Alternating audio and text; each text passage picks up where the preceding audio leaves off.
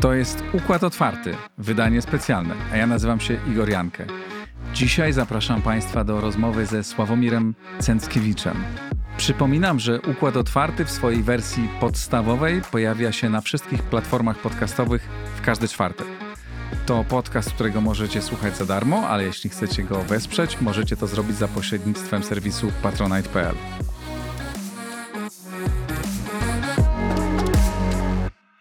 Sławomir Cęckiewicz, historyk, jest moim gościem. Witaj Sławku, w Witam. układzie otwartym. Witam, dzień dobry. Otwarty, gdzie nie obowiązuje wojna tutu z Hutsi. Super. Masz takie poczucie, że cały czas, że żyjemy na terenie, gdzie toczy się krwawa, w cudzysłowie oczywiście, krwawa wojna między dwoma, dwoma plemionami? No chyba coraz większe poczucie mam, że żyjemy w kraju Hutu i Tutsi. A ja im starszy jestem, tym bardziej bym chciał te y, rowy wykopane przed laty, pewnie trochę ja tutaj y, łopat do tego dołożyłem, y, zasypywać, ale to dzisiaj pewnie niemodne i pewnie w jakimś sensie po ludzku nierealne, żeby te, żeby te rowy zasypać, no ale skoro ty stworzyłeś y, inicjatywę układu otwartego, to może się uda. Spróbujmy, pewnie nie zasypiemy, ale przynajmniej będziemy ze sobą rozmawiać, bo tu rozmawiamy z różnymi, z różnymi osobami. Tak sobie Mhm, przygotowując się do naszej rozmowy, przypomniałem sobie, jak się poznaliśmy. mhm. A poznaliśmy się, przypomnę ci, kiedy wydałeś swoją pierwszą, znaczy nie pierwszą, ale swoją słynną e, książkę SB Lech Wałęsa, za którą spotkał cię straszliwy, straszliwy atak. Ja pisałem o Mhm. tym reportaż, o tym, co was z Piotrem Gontarczykiem Mhm. e, spotkało. I takie sobie pomyślałem, gdzie to się zaczynały, te, te bardzo głębokie podziały. Nie? Mhm. I to myślę, że to był, że to był ten czas, kiedy no, opisaliście historię. No Mhm. owszem, opisaliście bardzo kontrowersyjną, ale no, wy opisaliście fakty. I Mhm. zostaliście, spotkało was... Przypomnij, jak to było wtedy. Nie lubię o tym opowiadać, no bo no, ostatecznie nawet jakby straciłem pracę w Instytucie Pamięci Narodowej, choć formalnie się z niej sam zwolniłem, ale to wszystko, co się działo wokół mnie, było wtedy no, dojmujące, ale nawet nie chodzi o to, że, że to było straszne, to wszystko to, co się działo w sferze takiej zewnętrznej, publicznej, no bo ja, nie wiem, na Grzegorza Schetynę czy Cezarego Chlebowskiego, wtedy wpływowego polityka, o, których, o którego akcji opowiadał mi sam prezes Janusz Kurtyka świętej pamięci, jakby nie liczyłem na, na ich y, tutaj jakieś przyjazne nastawienie. Natomiast y, przykre dla mnie były różne historie, że tak powiem, wewnętrzne. W samym instytucie, to wszystko, co, co się działo e, jakby ze strony kolegów, na których, no, y, trzeba to powiedzieć, jakby liczyłem, a, a tutaj się przeliczyłem. No i, i, i rzeczywiście miałem takie poczucie osamotnienia i pamiętam taki bardzo ważny telefon Piotra Semki e, do mnie, jak ja już się zdecydowałem jakby rzucić to wszystko w diabły i jakby w sytuacji, w której ktoś mi próbował narzucić e, no, jakieś ramy funkcjonowania, czy wręcz nałożyć kaganiec. I ja po prostu ostatecznie uznałem, że to jest czas, kiedy ja powinienem podążać jakąś własną drogą. To pamiętam telefon Piotrka Semki i, i zaklinał mnie w tym telefonie w, w czasie tej rozmowy, żebym się jakoś e, strasznie przez tą, tą, tą, tą historię, która mnie spotkała, osobistą, nie zalała, żeby mnie żółć i żebym e, nie pałał jakąś chęcią odwetu i żebym, że tak powiem, nie zszedł na pozycję super jakiegoś radykała i tutaj pojawił się przykład Jerzego Roberta Nowaka, pamiętam, e, więc i, po, i podawał przykład z kolei kontr przykład, e, taki bardzo pozytywny, e, Bronisława Wilcztajna, no, który jakby na, na, na polecenie, na de- w związku z decyzją polityczną braci Kaczyńskich musiał się pożegnać z prezesurą telewizji polskiej.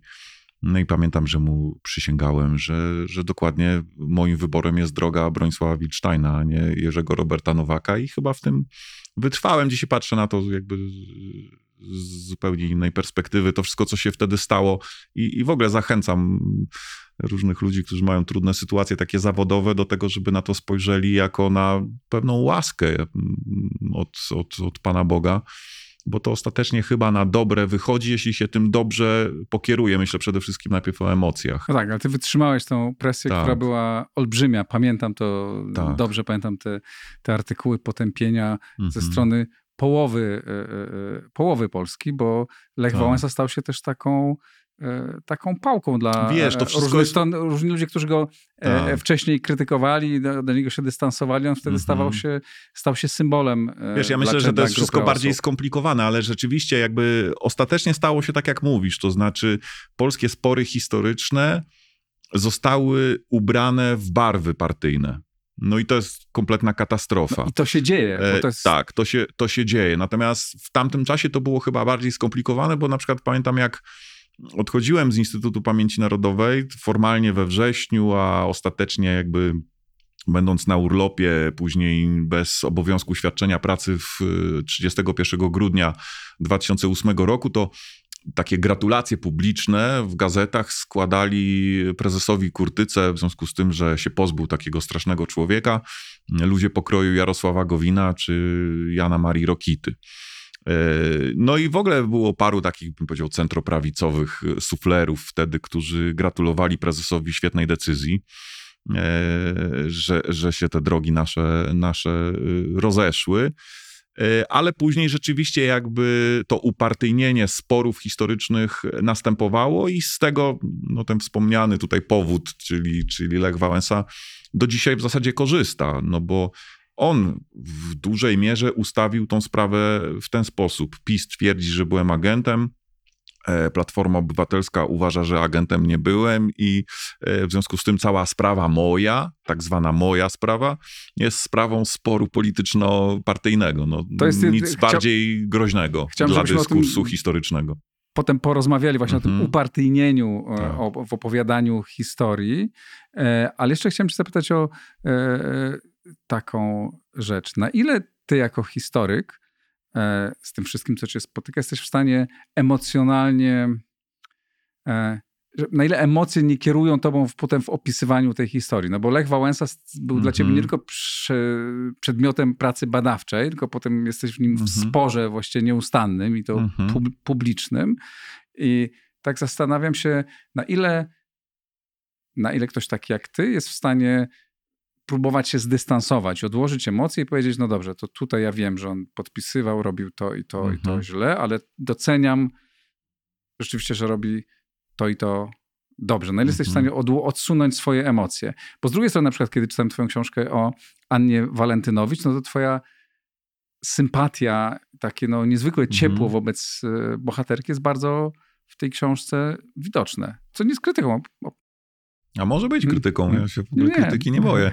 E, jakby to powiedzieć? E, staram się, niektórzy to, to dostrzegają, potwierdzają, to chciałem powiedzieć, e, być człowiekiem e, nieemocjonalnym i spokojnym, ale pewnie e, no, musiałbym ostatecznie przyznać rację, że w sprawie Wałęsy, czyli w tych głównie sprawach, bym powiedział, bardzo takich aktualnych, współczesnych, kiedy Każdego tygodnia czytam o sobie jakieś potworne rzeczy na jego Facebooku y, z niecenzuralnymi wyzwiskami w stosunku do mnie, do mojej mamy. Y, no bardzo takie przykre różne historie.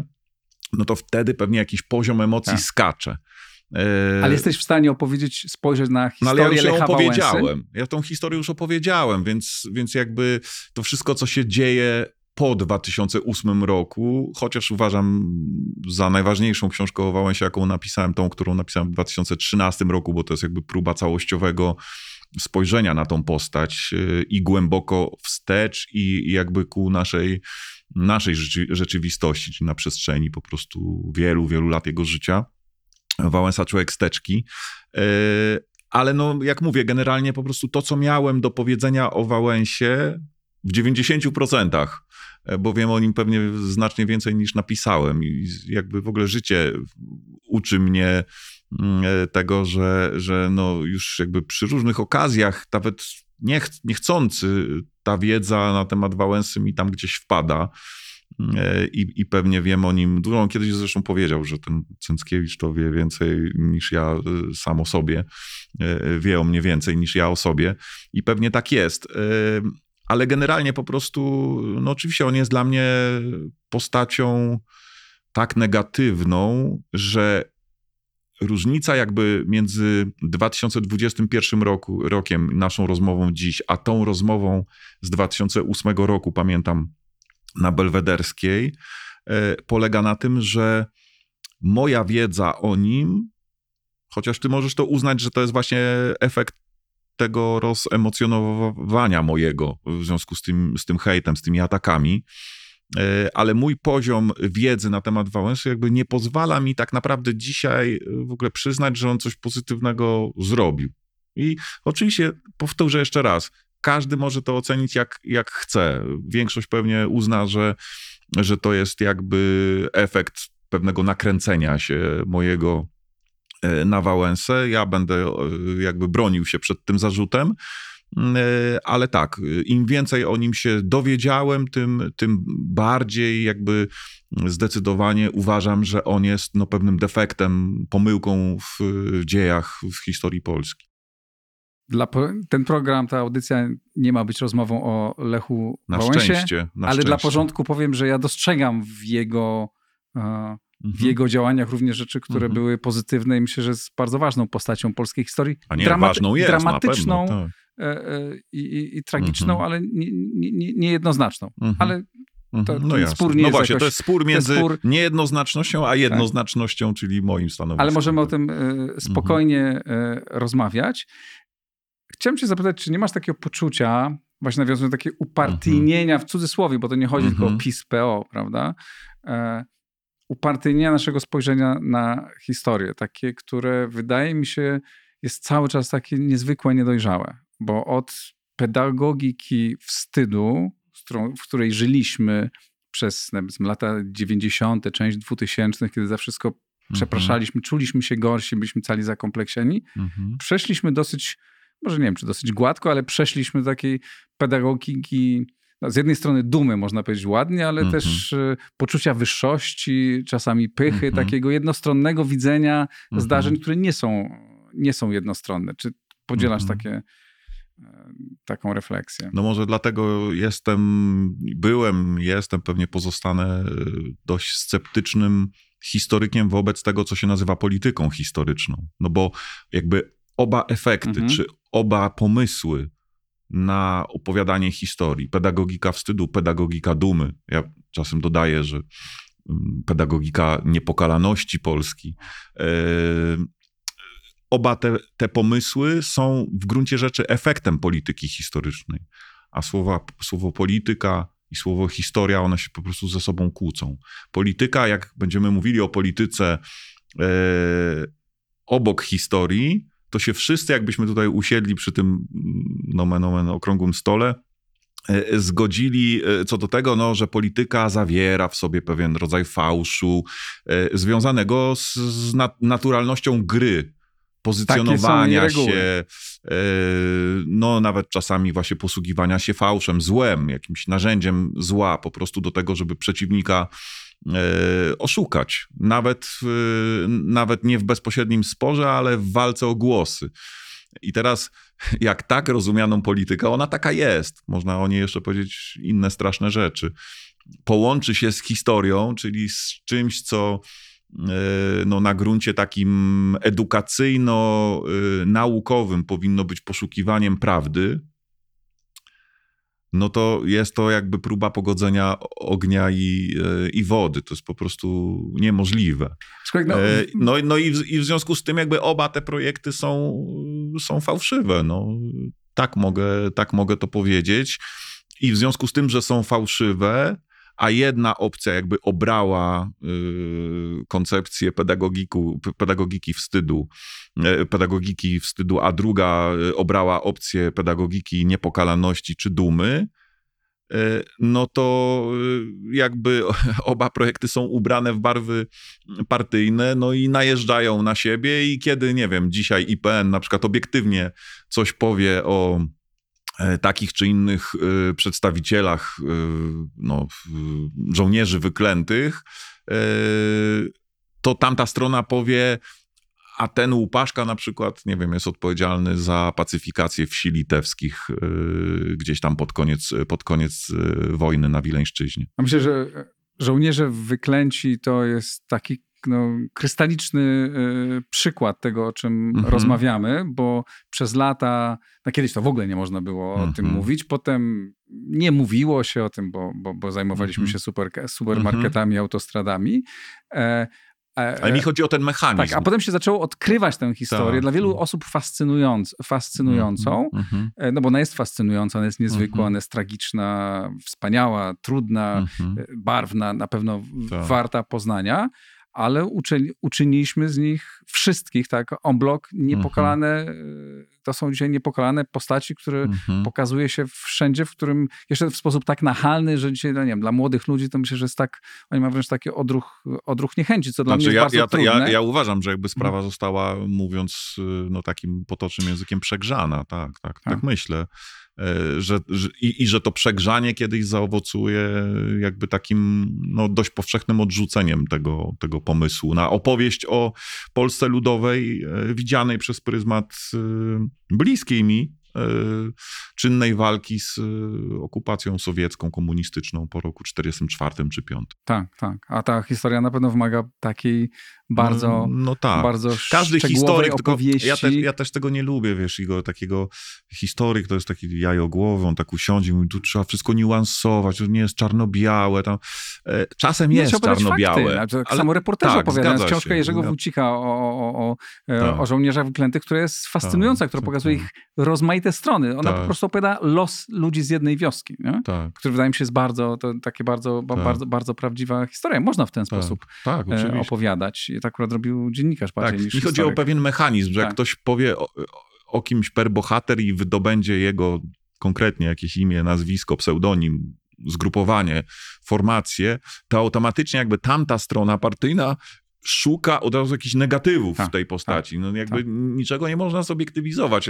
Można powiedzieć i to, i to o tej samej, o tej jednej postaci. Zresztą na tym polega historia, nasze, nasze no, doświadczenia lektur, literatury po prostu jakby powinny nas tego uczyć, że, że można być no właśnie Szawłem, a później Pawłem. A jak wyjść z, takiej, z, takiej, z takiego kłopotu, który mamy na przykład w opowiadaniu o naszej historii polsko-żydowskiej. Mhm. Przez lata słyszeliśmy, że jesteśmy narodem antysemitów, którzy wyssali ten antysemityzm mhm. z mleka matki. Na całym świecie miesza się e, e, zbrodnie mhm. nazistów, Niemców w czasie II wojny z zachowaniami Polaków. No wiadomo, mhm. ma, masę zamieszania mhm. na ten temat jest i masę nieprawd w rozmaitych miejscach. No i chcemy tę prawdę opowiadać, chcemy opowiadać jak było, tak? Mhm. I próbujemy to opowiadać jak, e, jak było i dochodzimy do tego, że opowiadamy, robimy piękne muzeum Ulmów, rodziny Ulmów i opowiadamy mhm. tę historię. Mhm. Mam wrażenie, ale mam wrażenie, że znowu doszliśmy do takiego momentu, kiedy część społeczeństwa naszych kolegów też opowiada, właśnie ma taką percepcję relacji polsko-żydowskich, zwłaszcza w czasie II wojny światowej, że to tylko były takie historie jak mm -hmm. Ulmowie. O szmalcownikach, to w ogóle jak mhm. się mówi o szmalcownicy, to znaczy, że jesteś w ogóle z drugiej strony politycznej. Tak, zgadza się. E, ja zawsze na każde pytanie e, o politykę historyczną, czy w ogóle o historię, mówię, że jakby podstawowym kryterium powinna być prawda. Ja się prawdy żadnej o, o Polsce nawet tej złej prawdy o, o jak, jakichś zachowaniach moich rodaków nie boję, bo no mam tą też perspektywę, jakby to powiedzieć, no całościową. Ale oczywiście sytuacja, w której y, postawa Ulmów y, jest przedstawiana jako norma postępowania Polaka pod niemiecką okupacją, no jest jakimś nieporozumieniem. E, I tak pamię... samo jak, norma, jak opowiadanie, że normą Odwrotnie. byli szmalcownicy. Oczywiście, oczywiście. E, I tak to nie, nie może być przedstawiane. E, pamiętam, jak kiedyś profesor Bogdan Musiał, którego bardzo cenię, właśnie powiedział o mm, ekstremalności zachowania ulmów. W tym sensie, i on to mówił bardzo tak. pozytywnie, ale to jest ekstremalne, że ktoś, kto ryzykuje życie nie tylko swoje, bo to jeszcze można zrozumieć, chociaż trudno też oczywiście, ale przede wszystkim ryzykuje e, życie żony i wielodzietnej rodziny, no wymyka się po prostu poza pewne ramy racjonalnego myślenia. W tym sensie to jest postawa heroiczna, ale ekstremalna. I teraz ubranie całego narodu w taką postawę ekstremalno, e, ekstremalno-bohaterską, heroiczną, no jest jakimś nieporozumieniem oczywiście. E, jeśli my wystawiamy im pomnik, muzeum, to chcemy docenić to niebywałe ich bohaterstwo, e, przede wszystkim głowy rodziny. I, ale ich jako ofiar oczywiście no tej, tej szlachetnej decyzji no, związanej z ratowaniem innego żydowskiego życia. E, no ale oczywiście to nie była norma po prostu postępowania. Tak, nigdzie na e, świecie pewnie nie byłoby normą ratowanie czyjegoś życia, ryzykując mhm. życie swoich to Dzieci, trzeba oczywiście tak? pokazywać, ale, ale właśnie, no to, to jest wszystko jakby cały, cały, cały problem jest zawarty w tych, w tych proporcjach. E, próba pokazania, że to jest norma postępowania jest po prostu jakimś nieporozumieniem. I z drugiej strony właśnie ta alternatywa diabelska po prostu, która każe pokazać e, Polaka jako czyhającego na życie biednego Żyda, który się gdzieś e, ukrywa. No, obie postawy są po prostu niereprezentatywne. Czy mamy z tego e, jakieś, znaczy, czy widzisz szansę na to, że dojdziemy do momentu, kiedy zaczniemy normalnie o tym opowiadać i świat też będzie miał taki no, w miarę prawdziwy obraz tego, kiedy nie będzie tak, że z jednej strony jest e, e, historia rodziny Ulmów e, jako opowieść o zachowaniu, mhm. powszechnym zachowaniu Polaków, a z drugiej strony Jan Tomasz Gross, który mhm. opowiada rzeczy no, no przekręcone w drugą Wiesz, stronę. Igor, ja myślę, że, że jakby całość tych dyskusji historycznych, czy tego, co się nazywa polityką historyczną, jest generalnie w Polsce obliczona na rynek wewnętrzny. I to jest jakby grzech pierworodny całego tego problemu związanego z polityką historyczną, że, e, że nie, nie dokonuje się tutaj, bo bardzo rzadko się to robi, e, tego rozróżnienia między polityką historyczną adresowaną do społeczeństwa polskiego, i tą polityką historyczną, która ma być adresowana do e, odbiorcy zewnętrznego, za granicą. I on też musi być w odpowiedni sposób, że tak powiem, sprofilowany, bo inna polityka historyczna będzie adresowana na zewnątrz do Rosjanina, inna do Żyda, jeszcze inna do Niemca. Po prostu wszystkie te nacje, państwa mają swoje specyfiki i wszystkie mają e, no, swoją, swój specyficzny stosunek do, do sprawy polskiej czy do, czy do Polaków. A my tutaj głównie dyskutujemy jakby mm, no, wewnątrz, tak? Bo ja bym chciał, żeby, e, nie wiem, polityka historyczna mądra to polegała na tym, że my weźmiemy książkę Dalej jest noc, zrecenzujemy, ale ją zrecenzujemy w e, bardzo ważnym czasopiśmie wydawanym przez Yale University, a nie, że będziemy pisali książki o tym, ile tam błędów e, zrobił, z, zrobiła ekipa pani profesor Engelking i, i wydawali kolejne broszurki na ten temat, e, bo, bo my się przekonujemy tylko jakby do wewnątrz, a tu chodzi o to, że Barbara Engelking jest teraz e, notowana w pierwszej tam 20 czy 50 najbardziej znanych historyków na świecie, ale to się dzieje między innymi przez to, że my nie mamy w ogóle narzędzi oddziaływania e, na zachodzie, gdzie, gdzie, ten, tak. gdzie ten problem, e, no właśnie, ubrania Polaków w, w ten brakujący element że tak powiem, y, Holokaustu y, trwa od wielu lat, a, a, a my się nie, nie, nie, nie potrafimy temu z czego, przy, z czego twoim zdaniem to wynika? Bo rzeczywiście jest tak, jak mówisz, z jednej strony tutaj napinamy mhm. E, mięśnie, machamy flagami, tam wyczyścimy je, pokazując, coraz są coraz bielsze e, i piękniejsze. A z drugiej strony w tych ważnych miejscach na świecie, gdzie opowiada się historię, na mhm. rozmaitych katedrach, na ważnych uniwersytetach, mhm. nie ma e, tych opowieści, nie ma tych książek, nie ma polskich naukowców. Mhm. Mm, e, nie umiemy się z tym przebić. Mhm. A w końcu teoretycznie obecna, można powiedzieć, dobra, poprzednia władza to do tego nie mhm. przykładała e, mhm. wagi, chociaż przecież to też wśród tych ludzi jest bardzo wielu patriotów i pewnie wszyscy są, czy większość. Ale no, tam obóz prawicowy przychodził z, na sztandarach z taką wolą opowiedzenia światu tej historii. no i nic, no i jakiś jacht tam pływał po prostu po, po świecie. E, no ale mówiąc, mówiąc poważnie, no, no, na przykład już tylko na gruncie naukowym, no to e, żeby było jasne, ja tutaj się za specjalistę nie mam, ale, ale myślę, że my mamy zaledwie kilku badaczy, którzy by no, z powodzeniem mogli wejść w taki dyskurs bezpośredni E, w obcych językach e, gdzieś tam w Waszyngtonie czy, czy w Jerozolimie i, i swobodnie po prostu dyskutować z e, tymi, którzy głoszą no, szkodliwe czy, czy obraźliwe dla nas poglądy historyczne. Więc to jest na pewno to jest obiektywnie problem y, krótkiej ławki, ale też. A co, za mało historyków szkolimy? Może jakość tego szkolenia, y, tego kształcenia nie jest, y, nie jest dobra. No, pewnie to jest wszystko bardzo, bardzo skomplikowane, ale generalnie ja uważam po prostu, że jakby naczelnym, głównym problemem jest y, problem Polaków, czy problem polskiego widzenia historii tutaj, wewnątrz. Że, że my sobie jakby z pewnymi sprawami nie radzimy. Nawet ten Wałęsa, który, od którego żeśmy zaczęli, no właśnie jest takim przykładem tego, jak, jak z tą historią sobie nie radzono przez, przez wiele lat. Później te właśnie awantury związane z, tą książką z 2008 roku i w jakimś sensie dalej ta historia e, budzi szereg kontrowersji.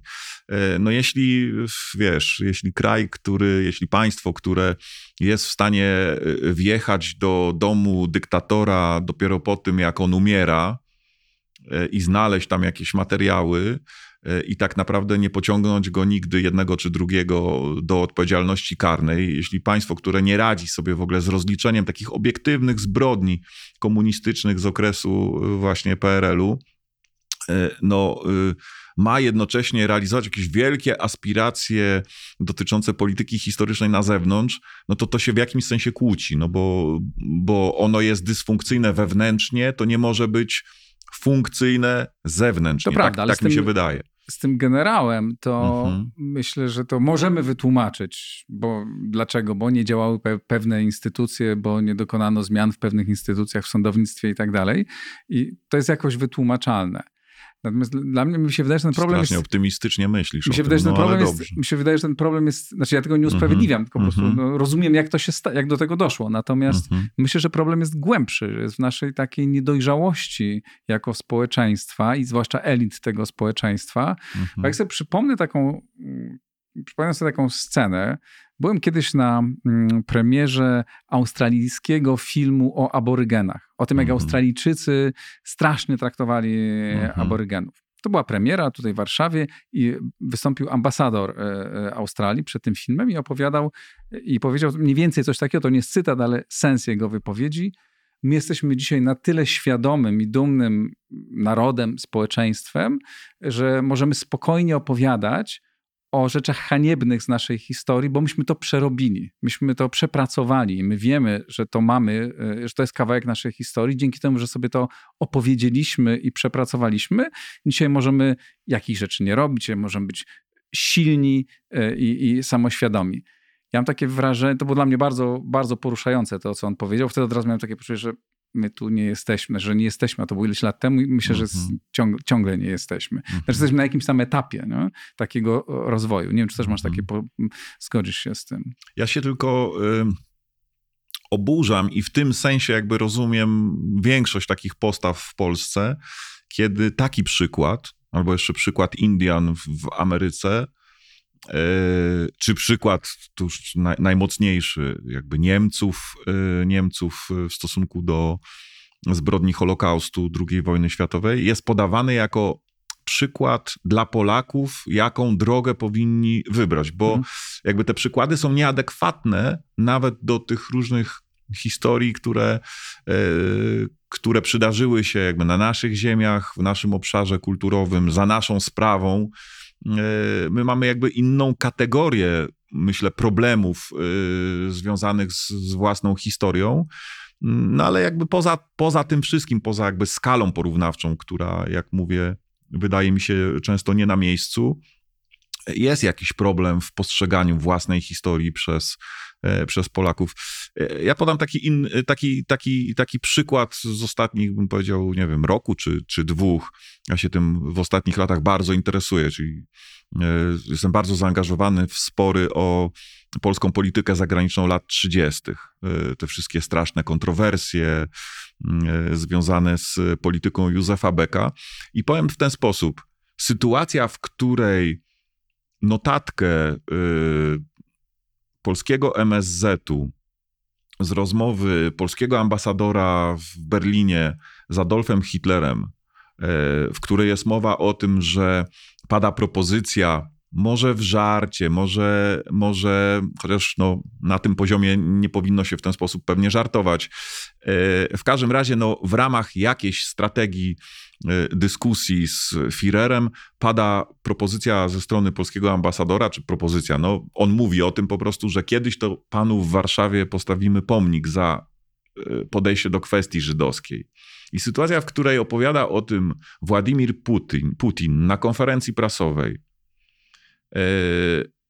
a nie polscy historycy, którzy wprawdzie kiedyś przed laty opublikowali w całości tą notatkę, E, ale oni nagle zaczynają się oburzać po prostu, że takie coś w ogóle Władimir Putin e, wydobył, no to to jest właśnie ta sytuacja, w której e, zresztą część opinii publicznej była oburzona, bo uznała w ogóle tą informację za skrajnie fałszywą, antypolską, podczas gdy ona E, no przynajmniej w tej części tak. polegała na prawdzie, ale została oczywiście obudowana pewną, pewną interpretacją. A myślę, że to jest Chodzi... bardzo dobry przykład, bo ja, żeby też mhm. wyjaśnić, ja nie chciałem porównywać zachowania mhm. Polaków, nie wiem, w Jedwabnem do, do, mhm. do, do e, e, historii aborygenów, czy, czy Indian, e, czy zachowań Niemców. Broń mhm. Boże. Mhm. Nie, nie, nie. To jakby, chodzi mi o, o sam mechanizm. O tak? dojrzałość tak, pewną. O pewną dojrzałość. Znaczy, że tak. pamiętam jak się odbyła, to było dla mnie bardzo duże przeżycie, bo pracowałem wtedy w Rzeczpospolitej.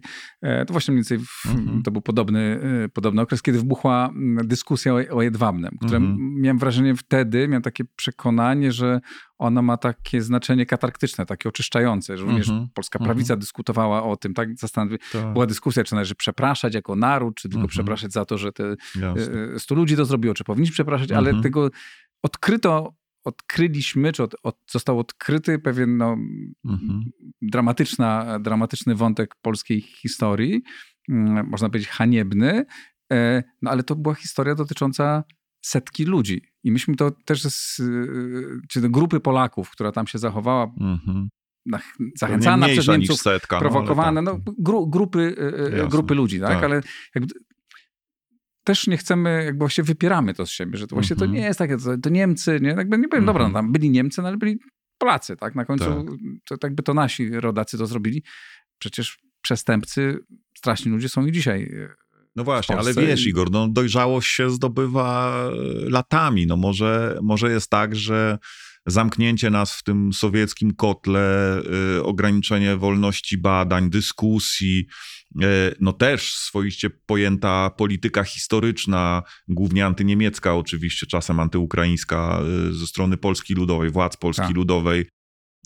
I antysemicka. no od pewnego, momencie. czy okresowo, tak, tak okresowo. oczywiście. E, ale antyniemieckość była jakby sta, stałym elementem. E, no i jednocześnie jakby na służbie tej antyniemieckości jest ten, e, była eksponowana no kwestia jakby no tej wielkiej ofiary, jaką obiektywnie Polacy, ale w okresie PRL-u często przesadnie akcentowana właśnie ta sprawa ofiar przynajmniej jeśli chodzi o, o, o, skalę, o liczby e, ofiar e, polskich e, ze strony, ze strony Niemców. No w ten sposób na przykład zbrodnie sowieckie przypisywano Niemcom, żeby te statystyki się tam tak. jakoś zgadzały, prawda? Ja pamiętam, no pewnie nasi słuchacze i ty nie uwierzysz w to, ale pamiętam jak dziś, to w pierwszej klasie szkoły podstawowej numer 17 w Gdyni jeszcze wtedy Później się od drugiej klasy już kształciłem w Gdańsku po przeprowadzce, ale pamiętam jak dziś panią Wójcik, która była naszą wychowawczynią, e, akurat polonistka, i ona opowiadała jakieś, jakieś wstrząsające historie na, na zajęciach, to jest rok 77 albo 78, e, o tym, że z czaszek Polaków w Gdyni Niemcy robili drogi tak zwane kocie łby. I ona to opowiadała na zajęciach. I my żeśmy w to po prostu wierzyli, jak okrutni byli po prostu ci, ci Niemcy. Oni byli okrutni, tylko że nie, nie trzeba im tak. jeszcze dodawać takiej fikcji, żeby, e, żeby uwierzyć w to, że oni byli, e, byli okrutni.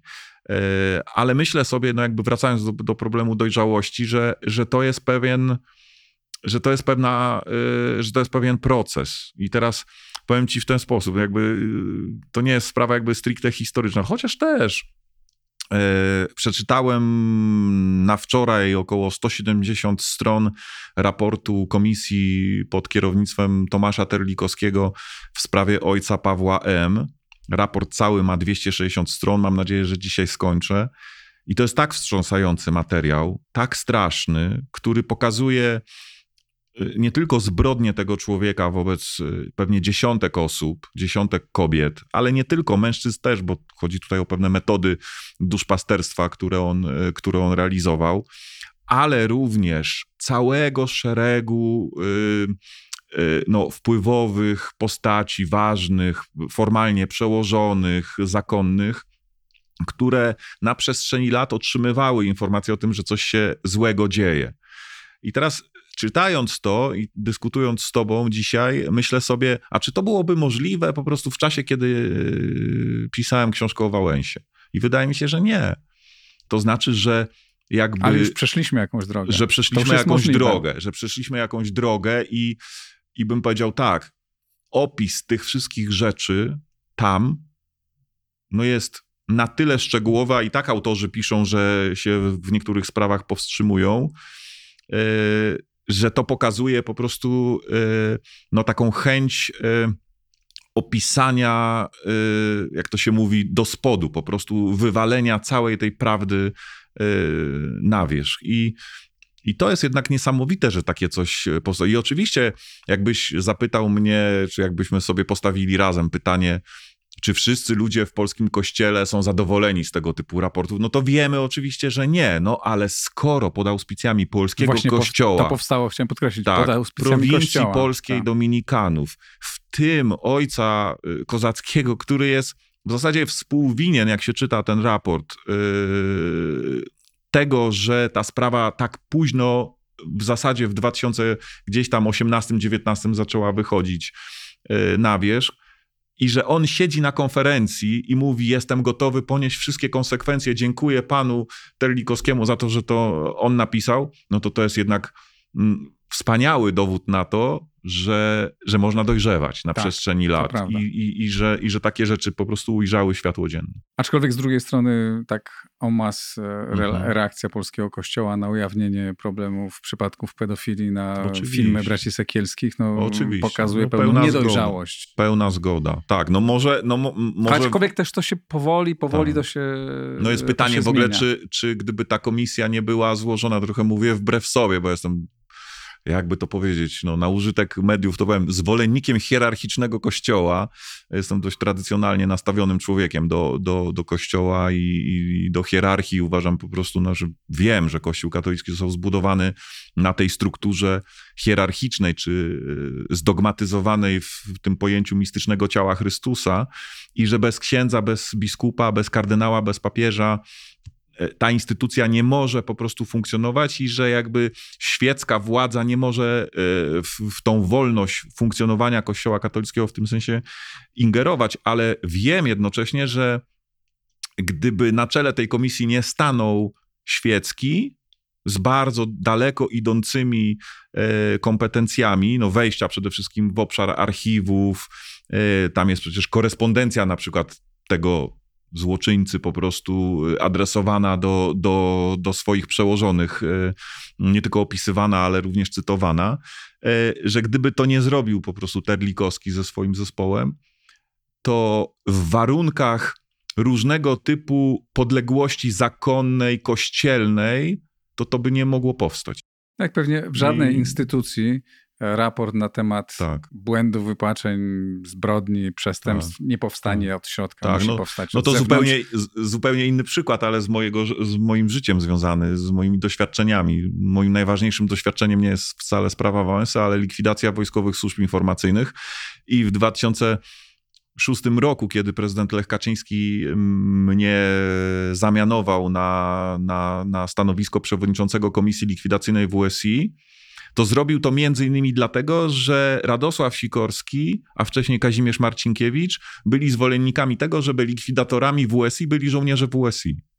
Inna sprawa Mhm. zupełnie, oczywiście, ale jest pewna zasada, bym powiedział BHP, czy zasada higieny społecznej związana z tym, że no nie powinniśmy dawać instrumentów do właśnie tam e, oczyszczania sytuacji w danej instytucji tym, którzy e, tą instytucję reprezentują. I, i tutaj chwała Dominikanom za to, za to, co zrobili. W ogóle szybkość tej ym, napisania tego raportu to są, to są rzeczy niesamowite. Mówiąc o tym, że jesteśmy ciągle takim niedojrzałym społeczeństwem, że tego nie rozumiem, ja to trochę rozumiem, bo to domyślam się, z czego to wynika, tak? No, wyszliśmy, to państwo narodziło się w taki pokraczny sposób y, przez No porozumienie ale właśnie też z tej niejasne, propagandy PRL-owskiej, dlatego podałem przykład Wszyscy- własny my nawet z wszyscy lat byliśmy 70. wychowani tak, Tak. W, y, w, tej, y, w tej propagandzie.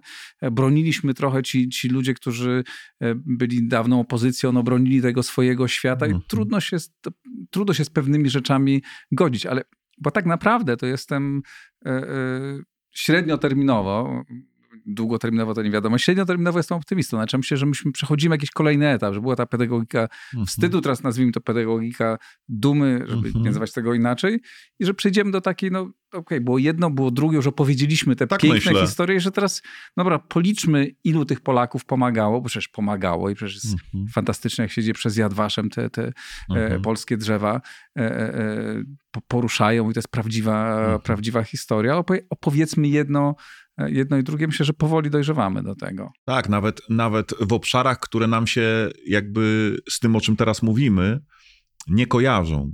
E, Dzięki, dzięki e, na przykład powstaniu Instytutu Pamięci Narodowej, całej tej dyskusji o lustracji, szeregiem publikacji, które jednak w dużej mierze również dotyczą no, różnych kategorii zdrad, haniebnych postaw. E, To to wszystko, chociaż dotyczy okresu głównie komunizmu, e, jest w stanie zaowocować również pewnym wychyleniem się na, e, większym wychyleniem się na prawdę e, wcześniejszą, nie tylko II wojny światowej, okresu międzywojennego, czy nawet jeszcze, jeszcze wcześniejszą, dlatego że jakby no, studia nad, nad PRL-em, nad postawami, nad różnymi postawami różnych, różnych osób, różne kategorie właśnie zdrad, że to wszystko jakby uzmysławia nam, że istnieje zło i że ono jest w jakimś sensie złem osobowym i że człowiek jest w stanie robić bardzo złe rzeczy, pomimo tego, że często jest naszym sąsiadem e, czy nawet członkiem, członkiem rodziny. I to jest wielka nauka, która płynie z tych publikacji. Teraz czytam taką też książkę na, e, na, na boku mm, w- o, o, o zdrajcach w okresie, w okresie Polski Ludowej, taka nowa publikacja Instytutu Pamięci Narodowej. Ona pokazuje właśnie różne,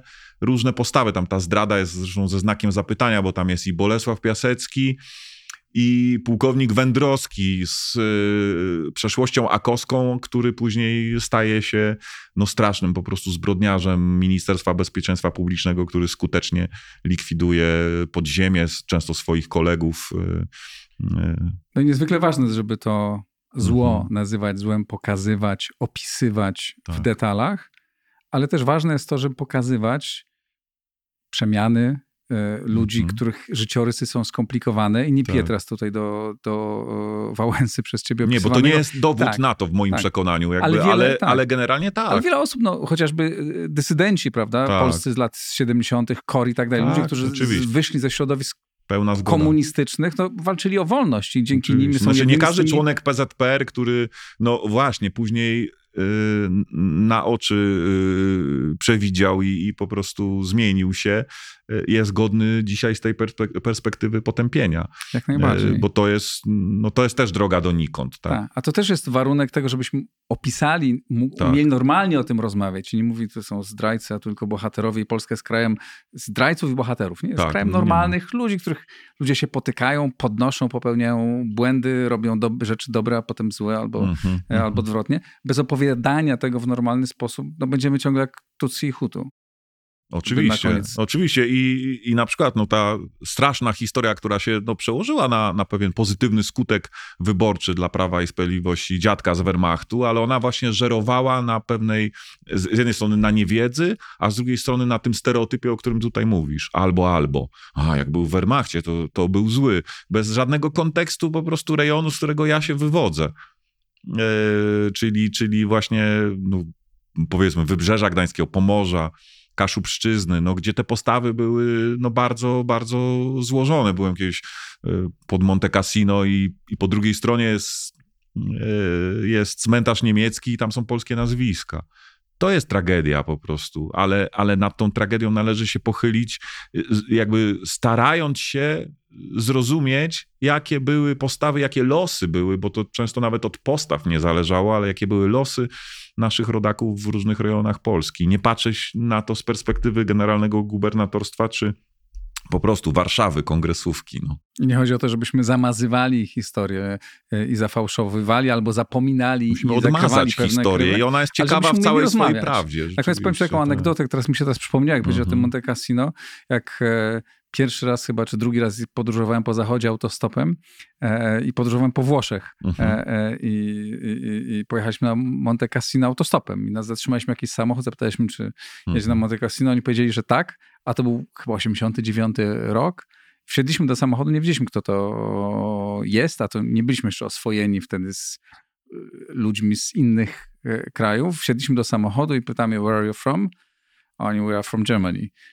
I była taka cisza, a potem chodziliśmy razem po tym cmentarzu i sobie no. razem tę historię podaliśmy. To było naprawdę coś, czego tak, nie, bo, nie zapomnę. Bo, bo, jest ważne to, że oczywiście wiemy, kto miał rację w tej wojnie, tak. o której tutaj y, wspominamy tyle. Ale z perspektywy 80-90 lat i kolejnych pokoleń yy, no, urodzonych Niemców czy Polaków, E, to nie jest teraz ważne, żebyśmy my każdego napotkanego Niemca rozpytali, a nawet nie rozpytali, e, jakby osądzili e, i z takim prokuratorskim podejściem po prostu sprawdzili, co jego przodkowie robi. Ważne jest to, jaką on ma postawę. I ważne, czy dzisiaj stawia, postawi pomnik w Dokładnie. Berlinie Dokładnie. polskiej II Dokładnie. I jakby to jest, to jest najważniejsze. Jakby sytuacja, w której my jesteśmy chrześcijanami tylko wobec siebie, no, no jest właśnie postawą w gruncie rzeczy no, niechrześcijańską. Tak, dobrze było, żebyśmy byli chrześcijanami też wobec tak. nie tylko innych poza granicami, Tomasz ale Gabiś, też, nie możemy skończyć tej rozmowy, innej, ale... Też innej w naszym kraju. Nie możemy po... skończyć tej rozmowy, bo się fajnie rozmawia, ale w latach 90. Tomasz Gabiś napisał taki tekst, w którym, w którym e, zawarł mniej więcej taką myśl.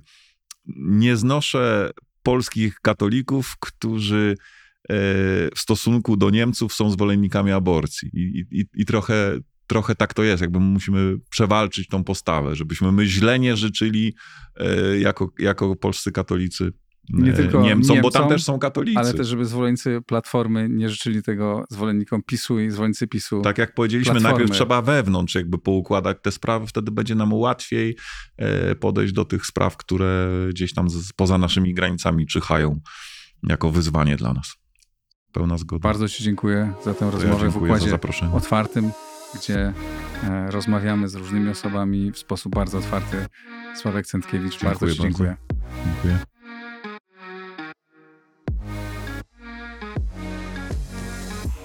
I to wszystko na dziś. Dziękuję bardzo. Przypominam, że możecie Państwo wspierać ten podcast za pośrednictwem serwisu patronite.pl. A w najbliższy czwartek kolejny odcinek.